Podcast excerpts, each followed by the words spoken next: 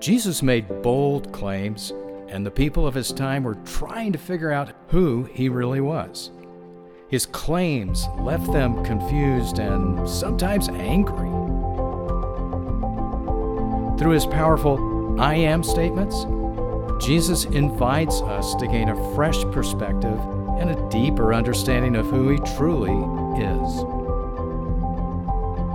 Each statement gradually reveals the divinity and character of Jesus.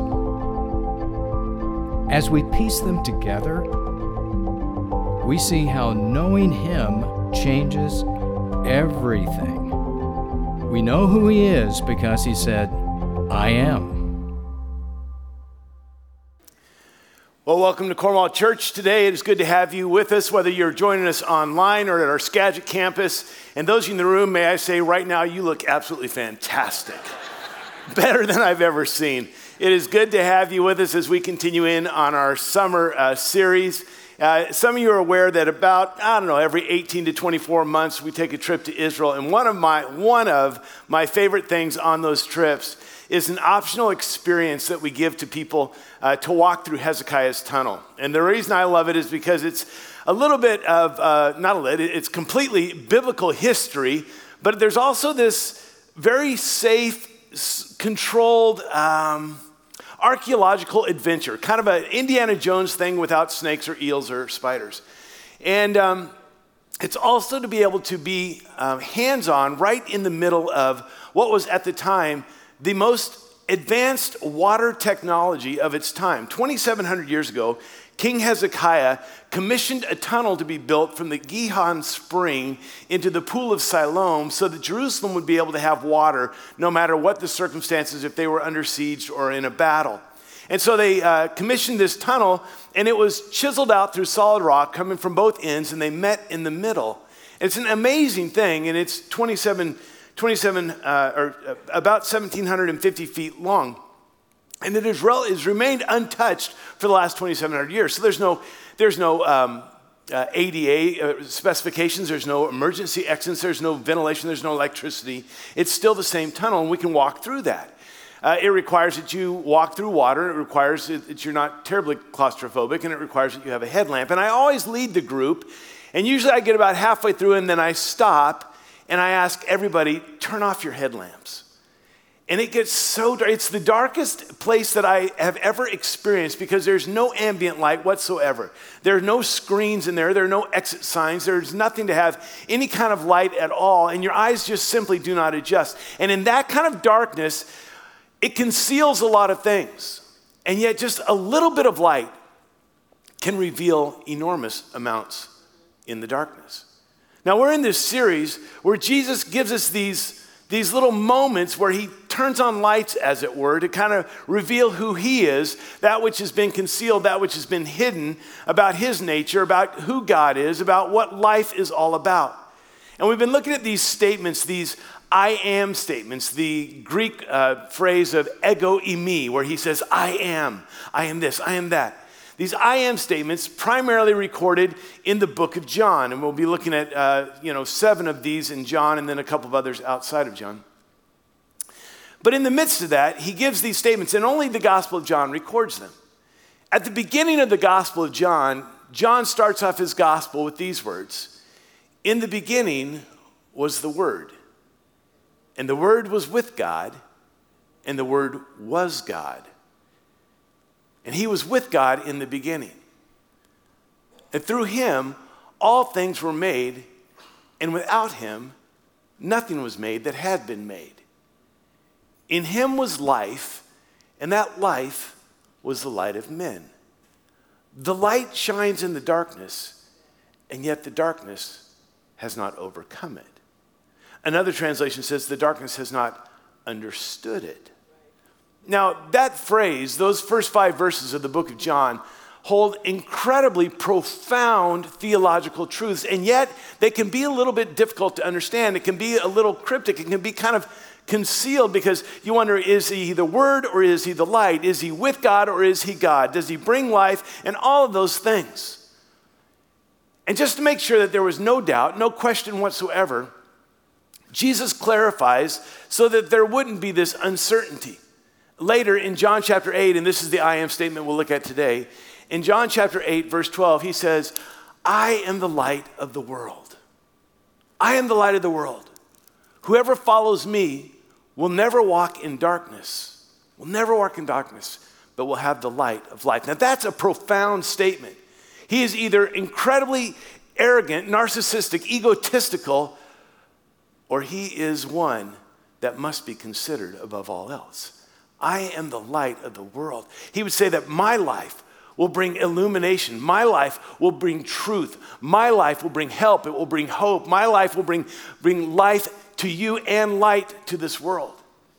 And as profound and extreme and radical as that statement is, he goes on to say, Those who follow me will never walk in darkness, but will have the light of life. What's even more amazing is that when he was talking to those followers in the Sermon on the Mount, Matthew chapter 5, he says to them, not, I am the light of the world, but he says to his followers, You are the light of the world.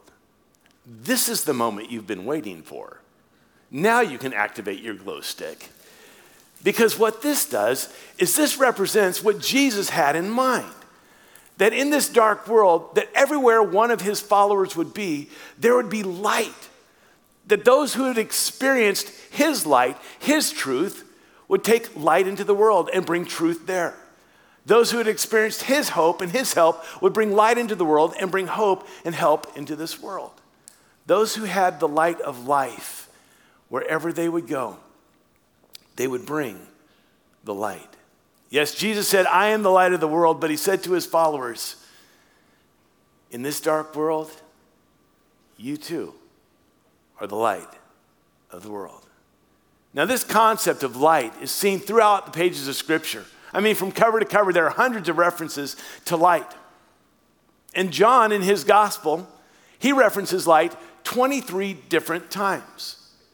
I mean, when you understand that, when you begin to see the, the, the, the expanse of the use of this, you begin to understand it is a most important term, metaphor, and reality.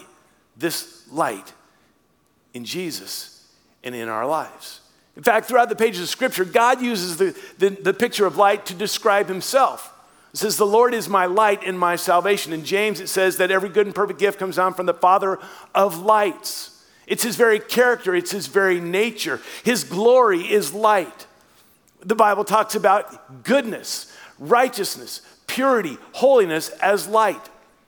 Light is seen as that which reveals, which, which illuminates, which brings understanding and wisdom and truth. And throughout, you, you've seen these experiences throughout the, the scripture. When Moses came down from meeting with God on Mount Sinai, his face was like a massive glow stick, and he didn't even realize, but he'd been in the presence of the Lord, and his face radiated the light with the glory of God. In Luke chapter 2, in that incredible Christmas passage where the angels show up to the shepherd and the glory of the Lord shone around about them, this light, this glory of God, and they were so afraid. When Jesus takes Peter, James, and John into the Mount of Transfiguration, and something happens, and Jesus, it says his clothes became brilliant white, brighter than anything you could ever bleach, so bright. In Acts chapter 9, when Saul meets Jesus, it's a blinding light that knocks him off of his donkey. And out of this light, he says to him, Lord, who are you? And from cover to cover, from creation to glorification, throughout Scripture, there is light. From the opening pages of creation in Genesis to the closing pages of Revelation, you see this picture the picture of God and light. I mean, at the very beginning, God created the heavens and earth. But then when he starts speaking things into existence, the very first thing in Genesis 1 says, Now the earth was formless and empty. Darkness was over the surface of the deep, and the Spirit of the Lord hovering over the waters. And God said, and here's his first one, Let there be light. And there was light. God saw that the light was good, and he separated the light from the darkness. The first thing he speaks into existence is light. And notice he hasn't created the sun yet. It's just light. Well, then you go throughout the story of human history and you get to the culmination in Revelation where John has seen this picture of how things will be when God sets all things right someday. when there's a new heaven and there's a new earth and we dwell in the new Jerusalem. And this is what it says in the closing pages of Scripture about this new Jerusalem in Revelation 21. The city does not need the sun or the moon to shine on it, for the glory of God gives it light. And the Lamb, that's Jesus, the Lamb is the lamp. At the beginning, He creates light without a sun. At the end, we don't need the sun because He is the light. And from creation to glorification, there's this picture of light I mean, literal light, metaphorical light, spiritual light. And then there was this, this promise of another light in the middle of the whole story. The prophet Isaiah gets this picture and he writes these words in Isaiah chapter 9, verse 2 The people walking in darkness have seen a great light. On those living in the land of the shadow of death, a light has dawned interesting where he says they have seen as if it's already been done. And yet he's speaking of Jesus who wouldn't be born for another 700 years. And those who are living in, in darkness, a light has dawned, but it hasn't happened yet. Isaiah writes these things, and he doesn't know if it's going to be next week or next year or 100 years. He had no idea it would be six or 700 years before this would happen. But because it was spoken of by God, it was as if it was already done. There was a dawning, there was a new day coming. They were still in the darkness, but there was hope because there was light coming. About five weeks ago, um, I ran a marathon on Snoqualmie Pass, and it was, it's a trail marathon. It's on the, the rails to trails. It's an old railroad path. It starts at Hyak. Five miles into the race, uh, we entered into what is the, known as the Snoqualmie Tunnel. It's a, it's a railroad tunnel that was made under Snoqualmie Pass back in 1912 to 1914. They, they, they uh, channeled this tunnel through. And part of the race is running through this tunnel. And you're aware of that. Again, you must have a, a headlamp. And about 50 yards into this tunnel, tunnel, it kind of makes a slight turn to the left. And we had our headlamps on, and our eyes are trying to get adjusted to the dark, you know, with the pupils starting to, to kind of constrict a little bit and, or uh, dilate a little bit. They'd been constricted out, out there. And we, we do this little turn in this tunnel, and I was in a pace group, and Keith was our pace runner. And as we did this turn and we're all kind of getting adjusted, we're all in this, in this dark tunnel together with our headlamps. Keith, our pacer, he said, Look at that, guys. That's where we're going. It was the proverbial light at the end of the tunnel, but it was literally two and a half miles away. This tunnel is so straight and so flat. We could see where we were going. We weren't there yet. We would be running for the next 22 minutes. There was that light. That's what we were going. Couldn't get lost. Just keep running towards the light. And Isaiah comes along and says, People, that's what's coming. There's a light. There's a light at the end. Of, there's a new day dawning. And it may be hundreds of years, but it's coming. And there's this light. When John writes of this, he writes in John chapter 1, verse 9, the true light, the true light that gives light to every man was coming into the world. And that's what we're going to look at today. We're going to look at this I am statement out of John chapter 8, verse 12, which I've already quoted for you, I already tipped the hand on that one. And we're really going to focus on that one verse.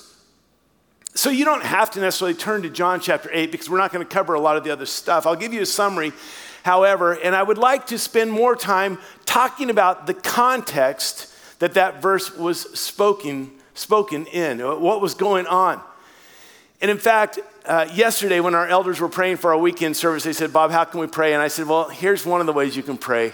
I love backstories. I love context. I love the Old Testament. I hope I don't get so deep in the weeds that I lose everybody. So you have been prayed for for this next portion of this sermon. But I want to give you the, the historical, biblical, cultural context with which Jesus was facing when he spoke these words.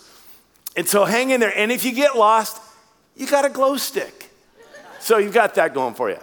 To understand this, you have to go back into John chapter 7, verse 2, where it says this But when the Jewish feast of tabernacles was near, that's what I want us to spend some time on. I want to tell you a little bit about the Jewish feast of tabernacles. To understand that fully, if you want to, you can go back to Leviticus 23. In Leviticus 23, God says to Moses, These are the feasts, the festivals that I want my people to, to observe every single year. There were seven of them. This was the seventh, this was the last of the seven. Three of them were what was referred to as pilgrimage festivals. And on a pilgrimage festival, all of the, the Jewish males who were physically able were required to converge on Jerusalem. The other four, not so much, but these three, if there was any way possible, they were required to go to Jerusalem. So these were big festivals. This was the third one. The others were uh, uh, Passover in the spring, Pentecost in the summer, and now the, the Festival of Tabernacles. It's also referred to as the, the feast or the festival of booths. I'll explain that in a minute. Uh, the, the Hebrew word would be Sukkot, is the Jewish celebration, the, the Passover. So, of these three, uh, not Passover, the, the uh, festival, of these three, this Feast of the Tabernacles, the Festival of the Tabernacles, was not the most important, but it's the one that they looked forward to the most. Let me illustrate this way. We celebrate Christmas and Easter in the church and in our world. Arguably, Easter is way more important than Christmas but we spend a lot more time planning, exciting, anticipating Christmas. So this was like that. Passover was way more important, but this is the one they looked forward to. And on this one, they would all come to Jerusalem and they would set up these temporary housing units. They were booths like lean tos or tents. It was like a big camp out. Now, for some of you, say that would be hell on earth. Others, you would say that's the best.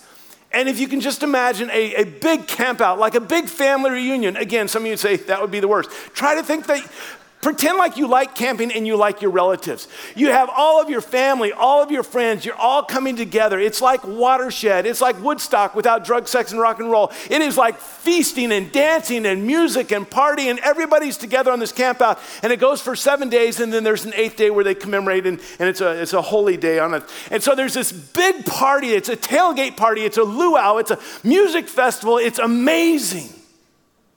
And they all, even if you lived in Jerusalem, for those days, you would build this lean to, this tent, this, this temporary dwelling to remember that for 40 years they lived in the desert, in the wilderness, and no one had permanent housing. They were transient. They would use temporary housing so they could pick it up. That's the word tabernacle. Before there was a, a set temple, the tabernacle was portable, it could be moved anywhere. So they would even live if they were in Jerusalem, they would live outside of their homes in these booths, these tents, these lean tos. And during this week, there were three things that they were supposed to remember, not only being out in the wilderness, three things of God's provision. Now, you're going to want to listen because there is going to be a quiz on this one here in just a minute. The three things. One, they were supposed to remember God's provision of the manna that came down from heaven. We talked about this two weeks ago. The manna just giving you one of the, one of the answers to the, question, to the quiz. The manna that came down from heaven. The other thing was the water that came out of the rock and how God provided water that came out of the rock. And the third thing was the pillar of fire in the sky that gave them light at night. And so they were to remember these things. They were to commemorate these things. They were to celebrate God's provision and his faithfulness throughout the wilderness. And they did. And they would always look back at what God had done. But as we've seen, when it came to the festivals and when it came to all the things of the Old Testament, Jesus would, in essence, come back and say, You need to look both ways. Yeah, you need to look back at what God has done. That's good in his faithfulness. But you need to understand that all of those things point to what he will do. Again, as we saw with the manna two weeks ago, that's what God did, but it was, a, it was an imperfect uh, incomplete, insufficient shadow picture, foreshadowing of what God would do in Jesus. And so while they're celebrating these things, they're all looking in the rearview mirror. And Jesus is saying, Yeah, the rearview mirror is small. Make sure you look in the, in, the, in the windshield of what God will do in your very, very midst. Now, I'm going to take one little rabbit trail. One little rabbit trail. Here's, here's your quiz. This will set us up for the rabbit trail. There were three things that they were, the three provisions that they were supposed to celebrate. The first one was manna, the bread, right? The second one was water from the rock, right? And the third one was the fire, the light in the sky. This is so cool. John chapter 6, John chapter 7, John chapter 8. In John chapter 6, Jesus talks about how he is the true bread. The manna they had, he is the fulfillment of that. All of that was pointed to him. John chapter 7. They're celebrating the water that came out of the rock, and part of the ritual was that the priest would dip this, this, this container into the spring and pour it over the altar and all that. In John chapter 7, verse 37, on the last and greatest day of the feast, Jesus stood up and said in a loud voice, He's shouting now in the church, okay? If anyone is thirsty, let him come to me and drink. Whoever believes in me, as the scripture has said, streams of living water will flow from within him. Can you imagine this? That Jesus is saying, hey, and, he is disrupting in a loud voice, drawing attention to himself. If you're thirsty, come to me and drink. And he's talking about what scripture says about him. And if you come and drink from my well, it's not water from a rock, it's water from the rock, and it's from within, and it will be everlasting water. That the, the audacity that he would say something like this. Chapter six, he says, I'm the bread of life. Chapter seven, he says, I'm the water that's going to produce within you. And then there was this fire, there was this flame. Uh, just to remind you of that in Exodus chapter 13, by day the Lord went ahead of them in a pillar of cloud to guide them on their way, and by night in a pillar of fire to give them light so that they could travel by day or by night. And in chapter 8, he talks about being the light of the world. Now, according to the Talmud, which is the oral tradition of the rabbis, this is not biblical, this is the Talmud, this is the oral tradition that during this feast, in the temple courts, in the, the court of Jewish women, which Jewish men could go there as well, but where the Jewish women could go, the Gentiles couldn't go in there, there were set up these four enormous lampstands. And according to the Talmud, these four in the, in the corners of the, of the women's court were 70 feet high. And at the top were these big lamps that would hold 10 gallons of olive oil, and they would light these, these four lamps. In fact, the wick of these lamps were the old priestly garments from the year before. The priests would get new garments. These were the priestly garments from the year before, and they would use them as wicks as they would light these, these enormous lampstands, 70 feet tall. These junior priests, it said that, that there would be ladders, and they would have the junior priests go up and pour the oil. The old guys stay off the ladder. They'd send the young guys up. Stay off the ladder, some of you old guys. They would send the young guys up and pour this oil in, and they would light these lamps. And it was said in the Talmud that these lamps, think like Olympic torch, four of these things, really high, that these lamps were so bright and so high that there was no courtyard in Jerusalem that was not illuminated by them. It was this picture of God's light that He had given to them as, as guidance. And on the final day of the festival, they would extinguish the lights to remind them that the Messiah had not yet come with all of that context of everything that's going on, Jesus says in John chapter 8, verse 12, Jesus spoke again to the people. He said, I am, ego eimi. I am the light of the world. Whoever follows me will never walk in darkness, but will have the light of life. Imagine that. For years, they have celebrated these massive lampstands, which point back to God's provision in the desert and His light. And every year they would extinguish them, hoping that someday the Messiah would come. And Jesus this time says, I, I am the light of the world. I am the light of the world. I am the light of the world. Now, Pastor Brian kind of hit on this last week with Jesus saying, I am the good shepherd. And the week before that, we looked at him saying, I am the true bread. I am the bread of life. The word the, it, it separates that. There's a singularity to this. You may not be aware of this. Last summer, um, Ohio State University received a patent on one of the most common words in the English language. They received a patent to be able to use the word the. You may remember, may not, starting about in the 90s, when football players would introduce themselves and they would tell what school they were from, the football players from Ohio State University would go this way Hi, my name is Bubba Unibrow from the Ohio State University. And they were instructed to put the in front of Ohio State. Don't just say Ohio State. Don't say Ohio State University. Say the Ohio State University. And it kind of became a. The reason being is that Ohio State University has the initials OSU, but so does Oklahoma State University Cowboys, and so does Oregon State University Beavers. They didn't want to be just another OSU, they were the OSU. There's a singularity to that. And Jesus comes along and says, I am not a light in the world, I am the light of the world. That distinguishes him from everyone else. He's not just another Buddha, another Mohammed, another Confucius, another Moses, another spiritual guru, another teacher, another healer, another spiritual leader, another religious founder. No, he is the light of the world. And when he says that, it's this, this claim of divine exclusivity. He sets himself apart. You can imagine that some of the people that are hearing this, the Jewish listeners, the followers, are saying, Who is he to say that? You know what? Today, people are still asking that question Who is he to say that?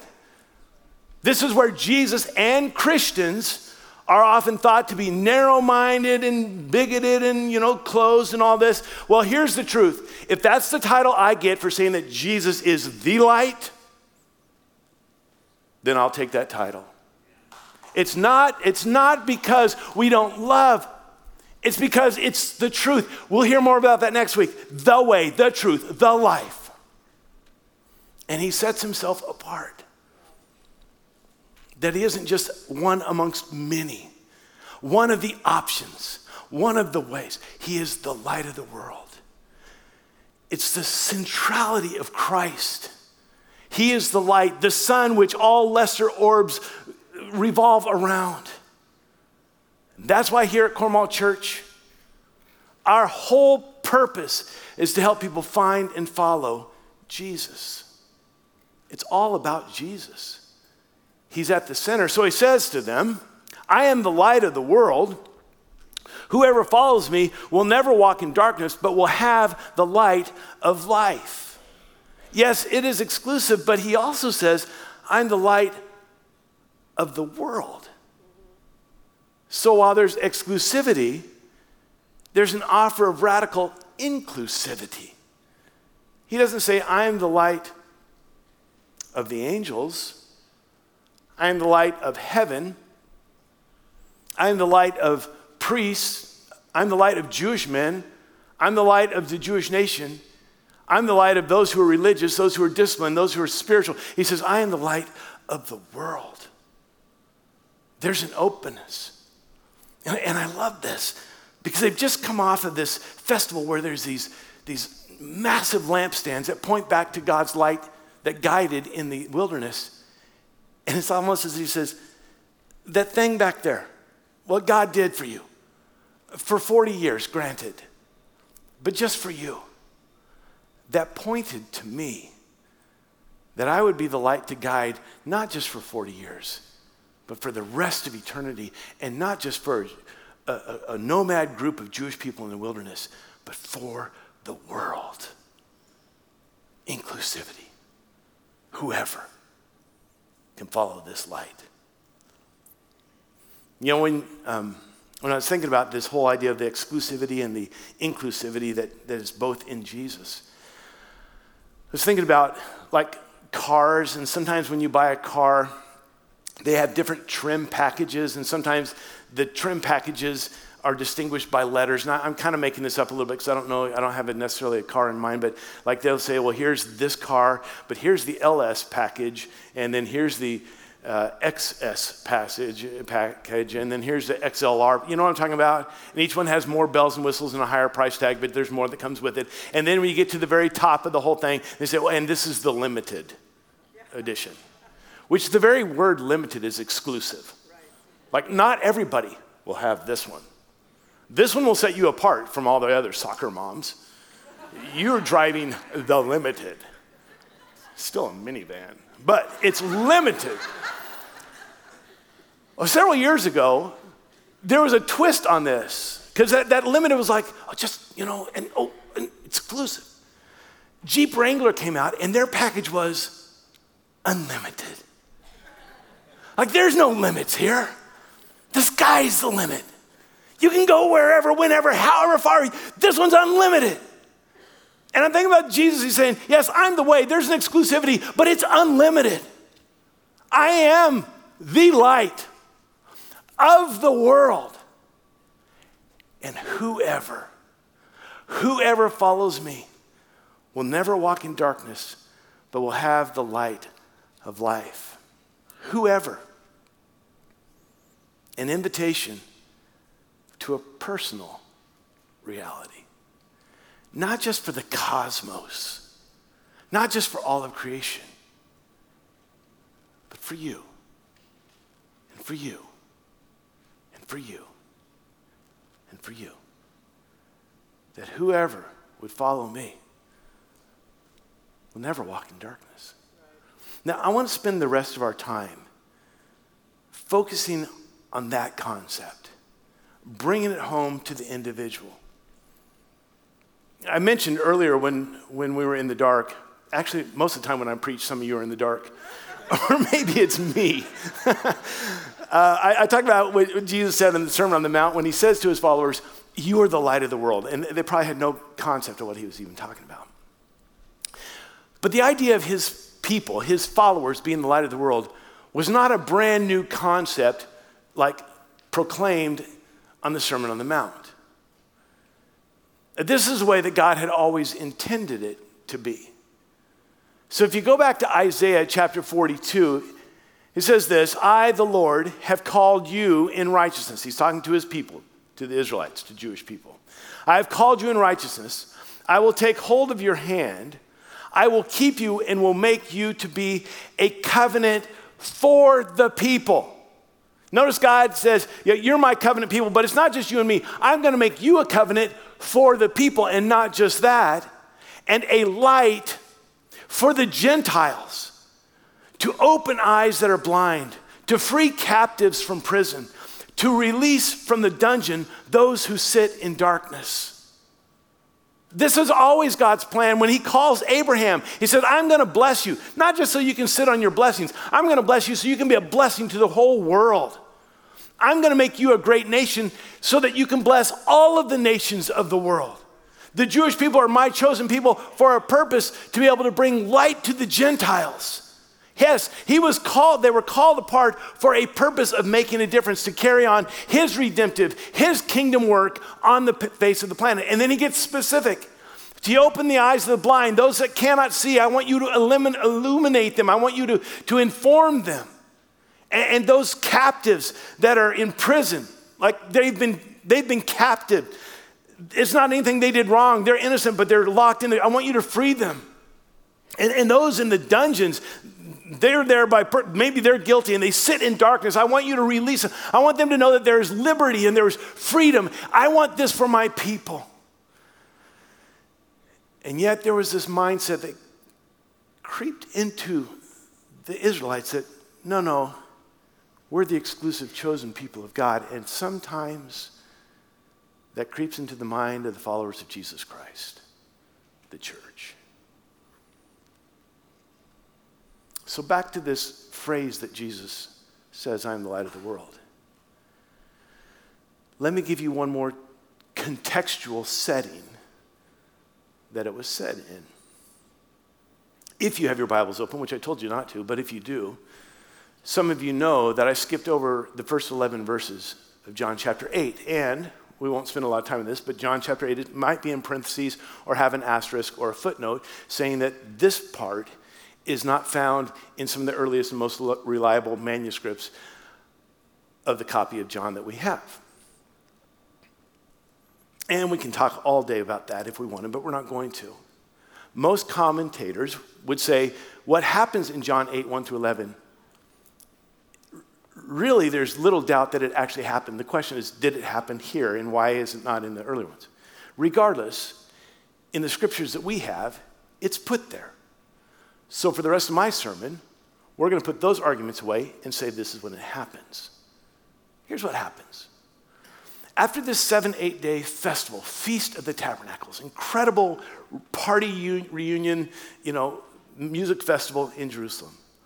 The next day, Jesus goes back into the temple and he begins to teach. This was not uncommon. Rabbis would often go to the temple courts and the porticos there with their disciples, and they would teach them, they would train them. Jesus goes and says, and all the people came. You can imagine why.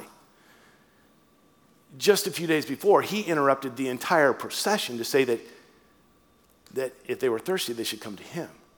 And not long before that, he had said something about eating his flesh and drinking his blood. And Jesus, you just never knew what was going to happen with him. And some of them had heard about the miracles, and some of them had seen them, and some of them had experienced them, and some of them had heard about these confrontations with the Pharisees. So even if you weren't a follower of Jesus, you ought to go to this church because you never know what's going to happen. So he's in the temple courts and he's teaching. My guess is hundreds, maybe thousands, because they've all been in town, are coming to hear this man Jesus that they've heard so much about. And says, as he sits down to teach, which was how a rabbi would teach, he would sit down to teach. They're in the temple courts, and over across the way, there's a bit of a commotion. There's a, a band of religious leaders, Pharisees, teachers of the law, in all their robes and regalia and their prayer shawls and all their head, all they're coming across the courtyard. And, and there's some scuffling and there's some, some whispering, and people begin to point because there's another one with them one that isn't one of them. In fact, it's odd because never would you see a group of Pharisees with a woman. But there's a woman. They're not touching her. Maybe with a stick, they're poking her, but she's walking. And what is that that she's wearing? I mean, she's barefoot, her hair is down. She, she looks like she's naked, wrapped up in a bed sheet. And people are pointing and murmuring, what's going on? And as Jesus comes there as he's teaching, they march her right to the front and stand her right in front of Jesus and the hundreds, maybe thousands of people that are there to hear him talk. And the Pharisees say to Jesus, interrupting his teaching, this woman was caught in the act of adultery. To bring that kind of accusation against him when you had to have at least two witnesses. You wonder how many people were witnessing and how long did they witness this one? And for the act of adultery, one of the parties is conspicuously missing the male. This woman was caught in the act of adultery. The law of Moses commands that we stone her. And here she is, eyes swollen, tears, humiliation, guilt, shame, embarrassment wishing that she would just die, trying to stay somewhat modest with this sheet wrapped around her. And they say, Jesus, what do you say we should do? They don't care about this woman. They don't care about the law of Moses. They just want to corner Jesus. And scripture said,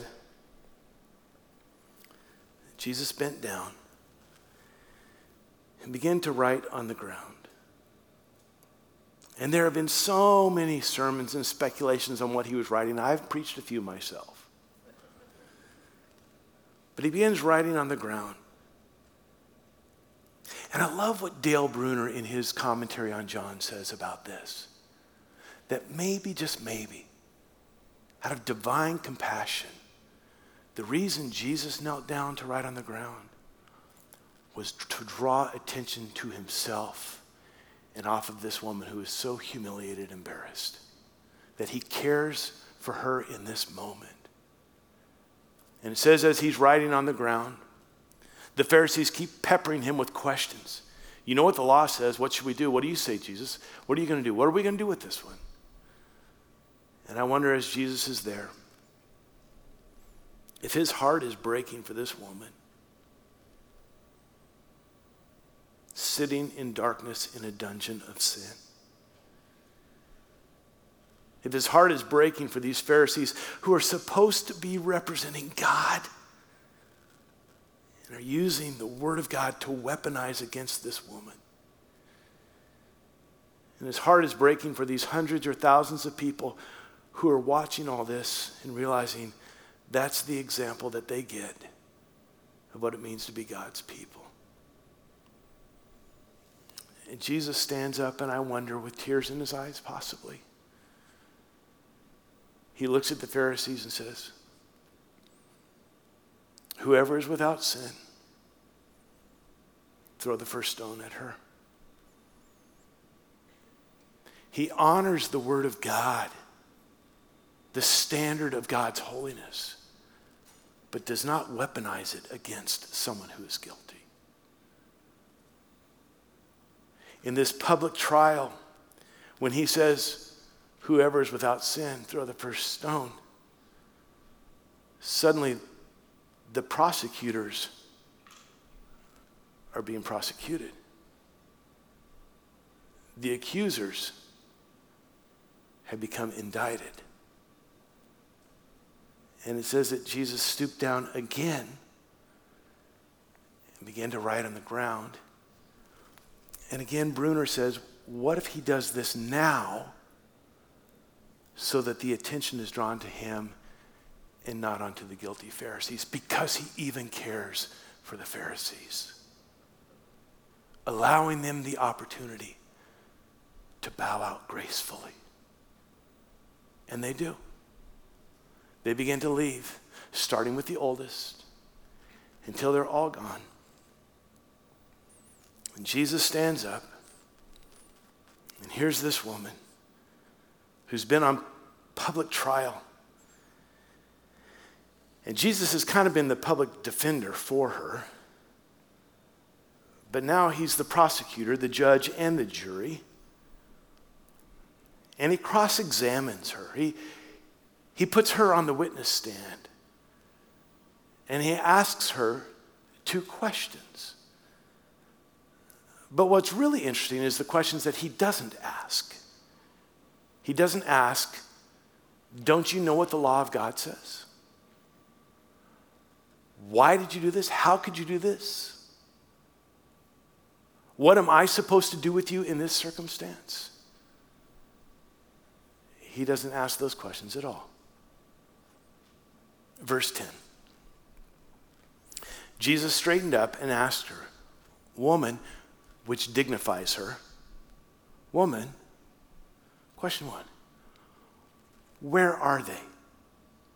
It takes two witnesses to accuse someone. Where are they? Has no one condemned you? Notice the questions out of his mercy. He does not ask for an explanation of her actions. He asked about information of her trial. Questions not even about her, but about them. Of the grace of Jesus. And the only words she says in the whole exchange are these words No one, sir. No one. So now Jesus, the righteous judge of the world, the only sinless one, brings down the verdict. The verdict is this Then neither do I condemn you, Jesus declared. He didn't say, She's not guilty. What he said is, I don't condemn you. I don't condemn you. Not condoning anything, but I'm not condemning you. So now you have Jesus, whom God did not send in the world to condemn the world, but that the world be saved through him. Comes to her with no condemnation, as it says in Romans 8. There's Therefore, now no condemnation for those who are in Christ Jesus. His verdict I don't condemn you. In the sentence, the sentence, go now and leave your life of sin. That's the sentence. Not a condemnation, it's an invitation. An invitation to leave this dungeon where you sit in the darkness of your sin. You don't have to live that way anymore. And now, with hundreds of people taking all of this in, watching this, listening to this, he looks up to them and he says, I am the light of the world. Whoever follows me will never walk in darkness, but have the light of life. It's my story. That's my story. He's not just the light of the world, He's the light of my world. 31 years ago, next month, August of 1992, I was at the lowest part of my life. And Jesus did not condemn me, He invited me to live in His light. What a beautiful picture. Paul writes to the church in Corinth, 2 Corinthians 4. For God, who said, Let light shine out of darkness, going back to Genesis 1, the creation, God, who said, Let light shine out of darkness, made his light shine in our hearts to give us the light of the knowledge of the glory of God in the face of Christ. And he invites us not only to experience the light of Christ, to live in that light, but to be the light of the world. In Ephesians, it says this For you were once darkness, but now you are light in the Lord. Live as children of light. I heard an interview just uh, a week or so ago with a gentleman named Steve Camp. He was a musician in the 90s. And he said this line The holiness of God not compromised, the mercy of God not restrained. That's how Jesus lived, and that's how he calls us, as his followers, to be the light of the world. The holiness of God not compromised, the mercy of God unrestrained. I am the light of the world.